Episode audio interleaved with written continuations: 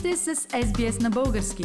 Намерете още страхотни новини на ес би ес точка ком точка ей ю наклонена черта Bulgarian.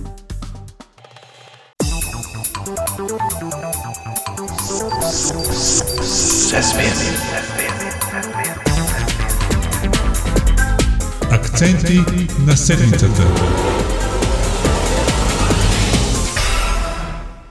Пламен, освен Румен Радев, вече има нови двама сериозни кандидати за президентските избори в България. И това обещава интересна кампания. Какво се случи през последната седмица? Съществено се промениха нещата, Фили, и вече с огромна вероятност Румен Радев няма да спечели на първия тур, както доскоро изглеждаше, а ще отиде на балотаж. И дори може да го загуби. Тази опция се появи с включването на преварата на двама нови кандидати с профил много различен от този на Радев. Това са Анастас Герджиков, ректор на Софийски университет, и юриста Лозан Панов, председател на Върховния касационен съд. Кои партии издигат Герджиков и Панов? Те са издигнати от инициативни комитети и двамата, както и Радев всъщност. Но още с появата си Анастас Герджиков беше подкрепен от ГЕРБ, а Лозан Панов от Демократична България. Това не значи ли, че първият е човек на статуквото, а вторият е от малка партия, която няма ресурс да го доведе до победа? Може така да се погледне на ситуацията, но в случая мисля, че не това е важното. Важното е, че поне на първо четене и двамата са сериозни хора и високи интелектуалци, хора с позиции и трудно биха могли да бъдат манипулирани. Те са типажи противоположни на сегашния президент и дори само с появата си променят не просто пейзажа, а и самия характер на политическата игра в България. Не случайно още с номинацията на Герджиков някой подхвърли, че това е битка на генерал срещу интелектуалец, да се наложи вице-президента Илияна Йотова да замазва нещата с фалшивата теза, че и генералите могат да са интелектуалци. Пламен, защо казваш тази теза да е фалшива? Има примери все пак за генерали-интелектуалци. Да, Фили, има ги в България, но не през последните седемдесет и седем години. Комунизма смачка офицерството до безмозъчна машина, послушна на партията. А след промените пък нещата всъщност не се промениха. Полковниците от стария режим обучават генералите на новото време. А как самия Румен Радев и неговият екип приеха номинациите на Герджиков и Панов? Струва ми се, че с изненада и дори с яд. В объркването им се стигна дори до комични ситуации. Например, най-близкият президентски съветник Александър Маринов излезе и каза, че това е някаква инсинуация и той лично не вярва професор Герджиков да се ангажира с такава кауза пердута. Да, нищо смешно, освен факта, че това изявление дойде часове след като Анастас Герджиков публично беше вече потвърдил кандидатурата си. По всичко личи, че хората на Радев очакваха срещу него и този път от страна на ГЕРБ да се появи одиозна фигура като Цецка Цачева преди пет години.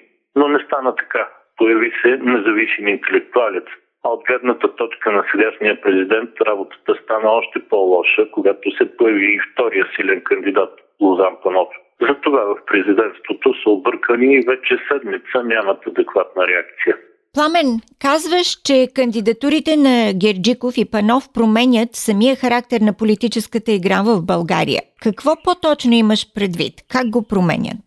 А промяната е по няколко направления, Филип. Първо, на политическата сцена излезат истински интелектуалци. Това не се е случвало отдавна. Поне откак нещата в България се затлачиха от популизъм и политика се превърна в мръсна дума.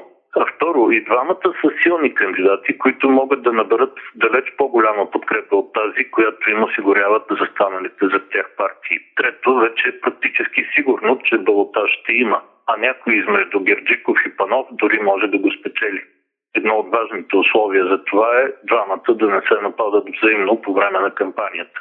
И четвърто, също много важно. Появата им въвежда ред на политическата сцена и тя се връща някак към нормалността. Тоест България излиза от ситуацията, в която стърчи само върху единия си ляв крак. Сега Анастас Герджиков веднага зае ясна центристка позиция, а Лозан Панов е отчетила кандидатура на дясното. Пламен, искаш да кажеш, че въпреки желанието си да вземе гласове не само от левицата, но и от доста по-широк кръг избиратели, сега Румен Радев вече стои изцяло в левия ъгъл. Да, и буквално буквално е натикан там неочаквано за самия него. Но и още има. Оказва се, че и някои партии, които го подкрепят, но иначе са с претенции за центристка, ако не и за дясна ориентация, също вече са на истинското си място, вляво. Имам предвид партия "Има такъв народ" на Слави Трифонов и "Продължаваме промяната" на Кирил Петков и Асен Василев. Тяхната мимикрия не може да продължава повече и те ще трябва вероятно да се разделят с периферните десни гласове, които очакваха да наберат. Пламен, а има ли вече прогнози за резултатите от президентския вод? Не още, Фили, но моя инстинкт в момента казва, че на първи тур Румен Радев ще е начало, следван от Анастас Герджиков и трети Лозан Панов. За втория тур инстинкта ми мълчи, защото още има много фактори, които са неизвестни. Например, доколко ще се мотивират хората на ГЕРБ да подкрепят човек, който не е партийна фигура.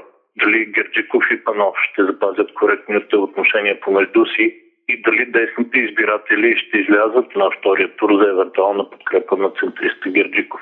Важно е и какво ще е поведението на Движението за права и свободи, тяхната мотивация за втория тур. Те вече декларираха, че ще направят всичко възможно Румен Радев да не спечели, но дали наистина ще го направят?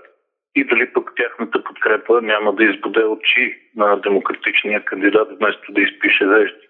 Всичко това са важни въпроси без отговор за сега. Но се предполага, че в двойните избори кампанията за президентските ще е водеща и ще повлияе повече върху резултата от парламентарните, отколкото обратно. Включително като вдигне общата избирателна активност доста над петдесет процента. А това пък вероятно означава по-малко партии, по-труден диалог и още по-трудни компромиси в следващия парламент. Политически акценти на седмицата с Пламен Асенов. Харесайте, споделете, коментирайте. Следете Ес Би Ес на български във Фейсбук.